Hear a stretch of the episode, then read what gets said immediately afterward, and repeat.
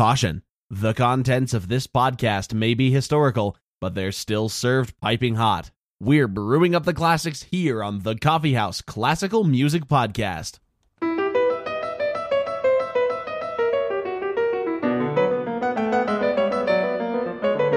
Hello and welcome to the Coffee House Classical Music Podcast. My name is Asa. And I'm Allison. Today on the Coffee House Classical, we are again talking about musical gadgets, this time with the tuner being our focus. However, no discussion of a tuner can happen without a little history lesson on the concept of tuning. So let's get on the same wavelength and jump right in. As you probably know, different notes on instruments are different frequencies of vibrations through the air. Since ancient times, people have discerned that longer and shorter strings, or pipes, or drums, or whatever their instrument was, would result in lower or higher tones. In the medieval period, when we start to have better records of music, we know that certain intervals were considered consonant and others were dissonant. The only true consonants were fourths, fifths, and octaves, which is still true today. However, in our modern times, we also regard thirds, and therefore also sixths, as consonant, whereas in the medieval period, these were dissonant. The reason for this is due to how instruments were created, and thus how wavelengths were created. In these times, intervals were calculated using Pythagorean tuning, also known as just intonation. In this system, the octaves could be perfectly tuned using a mathematical ratio of 2 to 1, and of note, perfect intonation means there are no audible beats to the sound when two notes are played together. In physics speak, there's no antinodes between the two wavelengths. And from these perfect octaves, a mathematical ratio of 3 to 2 could make a perfectly in tune fifth. From these calculations, the rest of the notes in between the octaves could be extrapolated. However, even though the math may be perfect, the other intervals inherently have antinodal beats that our ears would hear as dissonance. To the church, the main purveyor of music at the time, these imperfections in the sound were unholy and could not be lingered on. We would like to emphasize this method of tuning was theoretically and mathematically sound, the problem with the system lies within human neurology and what our brains think we should hear versus what is actually being heard. But composers wanted to get more creative, and instead of writing Gregorian chant, they wanted to write polyphony, which would require more intervals to actually sound good together. The resulting method of tuning was called mean tone temperament. This system was based on tuning consecutive thirds rather than just octaves and fifths. The middle note, which is the third between any given two notes that create a perfect fifth, would be perfectly tuned to fit in a wavelength exactly in between the outer notes. However, in able to accomplish this, the fifth actually ended up being tuned down to slightly less than a perfect fifth, True, this would result in some beats, but the overall sound was more pleasing than what just intonation had previously allowed. But this system had a big problem. You see, some composers liked to modulate keys, and you could perfectly tune an instrument to play in, say, C major. But due to the lowering of the fifth, if you suddenly modulated to play in G major, it would be wildly out of tune. Since G is the fifth of C, you lower your new tonic note, already starting off bad. So obviously, this wasn't the answer either. Finally, an idea was proposed that was a compromise, but worked pretty alright for most situations equal temperament. In equal temperament, the 12 semitones, also known as half steps, of the chromatic scale within one octave are all equally far from each other. And here we'll introduce a unit of measurement called cents. This is different from hertz, which calculates the exact frequency of a sound wavelength. Cents is what is used for tuning because it expresses the ratio between wavelengths, so it should theoretically be the same for every semitone. In equal temperament, every semitone is equal to 100 cents, and so every octave is equal to 1200 cents. Now that sounds like a pretty consistent system across all possible key signatures, except that nothing was now exactly in tune. It was all just a very close approximation. But it was good enough for now. Keyboard manufacturers began churning out instruments tuned like this. Famously, Bach acquired one of these keyboards with new tuning and was inspired to write his collection of fugues titled The Well Tempered Clavier. This collection features fugues in all 12 keys because now that's possible.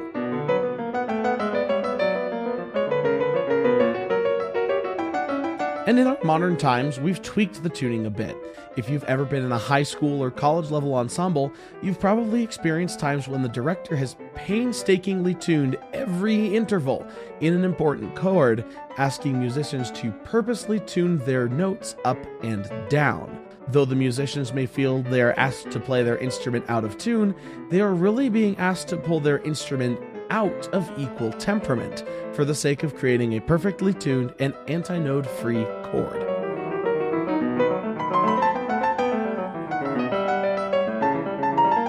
Now we know that people have been trying to tune instruments since the beginning of music, but what were they using to do this? This is finally where our real discussion of tuners can begin.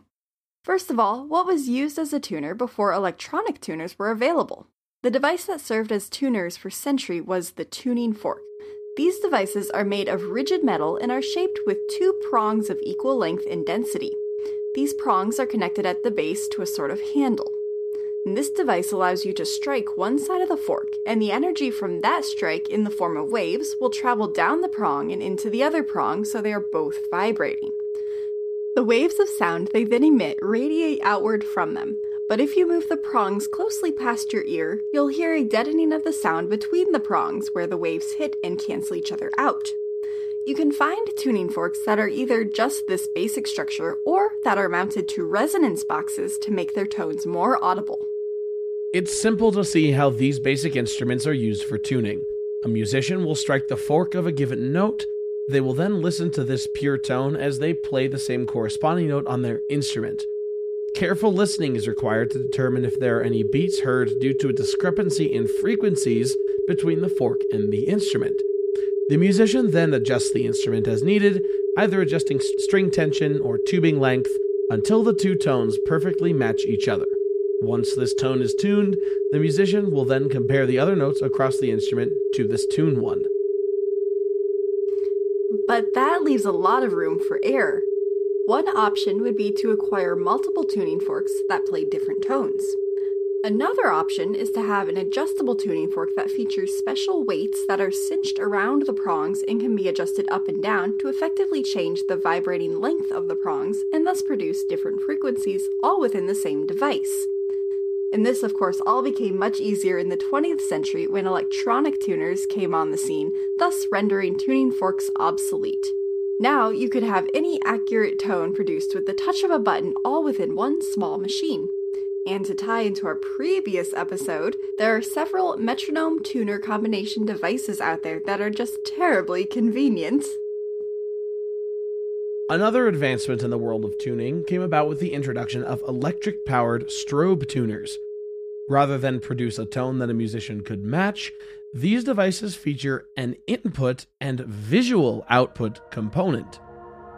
These are fairly complex devices, consisting of 12 wheels lit with LED lights. These wheels correspond to each of the 12 notes of a chromatic scale. The wheels are then powered to rotate at certain frequencies that correspond to the hertz of the given note they represent. Then there is an audio input into which the musician plays a selected note. An additional wheel, also lit, then rotates at a speed that matches the exact hertz of the played note. The visual component is that now you have two rapidly spinning wheels superimposed over each other.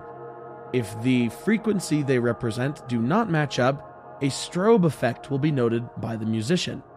They can then adjust their instrument accordingly until the strobe effect is gone, meaning the wheels rotate at the exact same speed, and thus the instrument is playing in tune. Now, this can be a little bit difficult to visualize, so we've included a YouTube link in our episode description so you can see one of these machines in action for yourself. These strobe tuners were a great breakthrough, as it's sometimes easier to see that you are out of tune rather than to minutely hear that you are. The only downside to these devices is that they are often large and they need to be plugged in to get enough power. The solution was found by having just an audio input that led to a processor that would then show on a screen if you were sharp or flat. Most modern musicians use this type of portable tuner, and nowadays they often tell you just how many cents sharp or flat you are. Now, strobe tuners are thought to be the most accurate type of tuner, showing a difference of down to one tenth of a cent out of tune.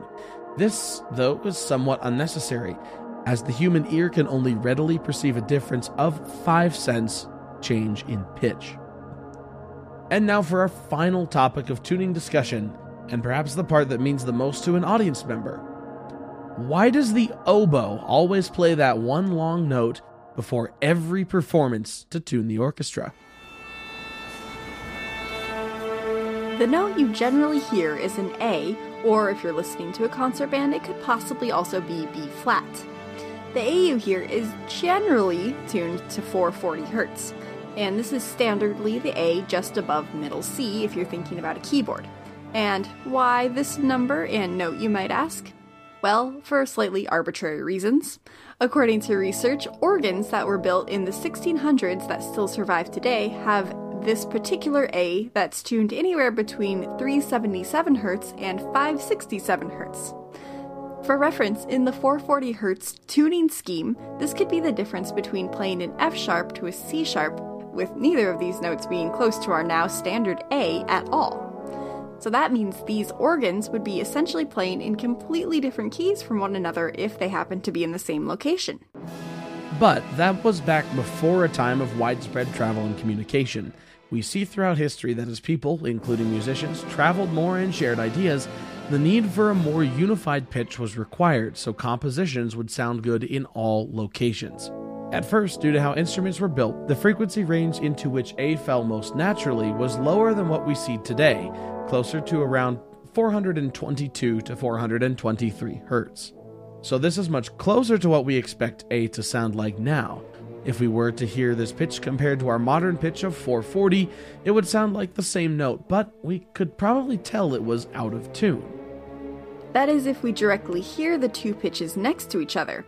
If a given orchestra chooses to tune to a pitch different than 440, it's really no big deal as long as all the members of that orchestra are adjusted appropriately. The pitch of 440 became the unofficial official pitch in 1939 after an international music conference in London.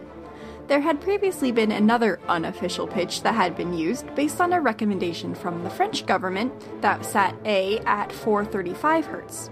Somehow, this pitch got misinterpreted in England, and so English orchestras for a time were tuning to A439. And finally, in 1939, the BBC recommended that 440 be used by all of their orchestras just to set a standard for them and this was chosen because 439 was a prime number and difficult for tuners of the time to accurately calculate and produce. Now, if you look around the web, you'll find some proponents of changing the official pitch to 432 Hz. The reasoning behind this, though, is a bit far fetched. People claim this frequency is more, quote, natural, and perhaps magical, as iterations of it are found in nature and mathematical coincidences. These pieces of evidence are discredited when it is pointing out that 432 Hz is speaking about waves per second, and a second is a completely arbitrary unit of time that we happen to agree is a standard. There is nothing found in nature that suggests what we call a second is related to anything. Another argument to change away from 440 Hz is that the pitch is Nazi propaganda. For the same reasons some people feel 432 Hz is a healing and therapeutic frequency, they think 440 Hz is naturally destructive to the human mind. It has been falsely proposed that Joseph Goebbels, the Nazi minister of propaganda, wanted to instill fear and unrest in the minds of people through the use of this 440 Hz tone. This is not true, and this tone is not a form of government mind control. Finally, in 1955, 440 Hz actually became an official pitch for tuning because it was adopted as a standard by the International Organization for Standardization, the IOS. But enough about frequencies and hertzes. Why the oboe? So there are several reasons why the oboe is the chosen instrument to tune. For one, its sound is loud and pure, so all members of the orchestra can hear it clearly. In fact, even when a piano, which cannot be tuned on the spot during a performance, is being used, the oboe will first take its tuning note from the keyboard and then play it louder for the rest of the ensemble. Another suggestion of why this tradition started is that oboes have a harder time adjusting the length of their instrument to tune it. So, whatever they're able to play in tune, the rest of the orchestra should match it. This tuning before a performance is a fine little ritual, but it seems like it's going against all that precise tuning information that we've just presented. But that is again if you assume tuners will be used during the performance. However, like metronomes, they are meant to be used behind the scenes, in a sense just for practice.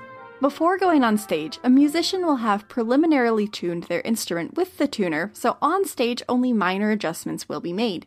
And even though we strive for A440 to be our tuning pitch of choice, in a live setting, sometimes conditions just don't allow for that. Hence, a group tunes together to make sure they're all on the same wavelength rather than each person individually tuning, which could lead to drastically different pitch interpretations during the performance. And finally, it's just a good message to the audience that something is about to happen. At this point, it's just so normal that even when you see live music, even say a rock band, there's some amount of note twiddling and ensemble togetherness before the first piece. So we hope you've enjoyed this second and for now last episode in our short series on musical gadgets. If you have, please share us with a friend, and if you're listening to us on Spotify, be sure to click that follow button. For the Coffee House Classical Music Podcast, I'm Asa. And I'm Allison. Thank you so much for listening. Johann Sebastian Bach's Prelude and Fugue in E minor from the Well Tempered Clavier Book 1 were performed by Peter Bradley Fulgoni. The Chant Recordare Mei was performed by the Schola Cantorum Gregoriana Asan, conducted by Arnold den Toon. Chod was written and performed by Blear Moon. The 396 and 417 Hz tones were produced by Jean Paul Garnier. The orchestral tuning was produced by The Real Deal in the Internet Archive. Verdi's Overture to Nabucco was performed by the DuPage Symphony Orchestra conducted by Barbara Schubert. You can find the Coffee House on Apple Podcasts, Google Play, Spotify, or wherever you get your podcasts. Be sure to rate, review, and subscribe. You can follow us on Facebook or Instagram. Email us at coffeehouseclassical at gmail.com.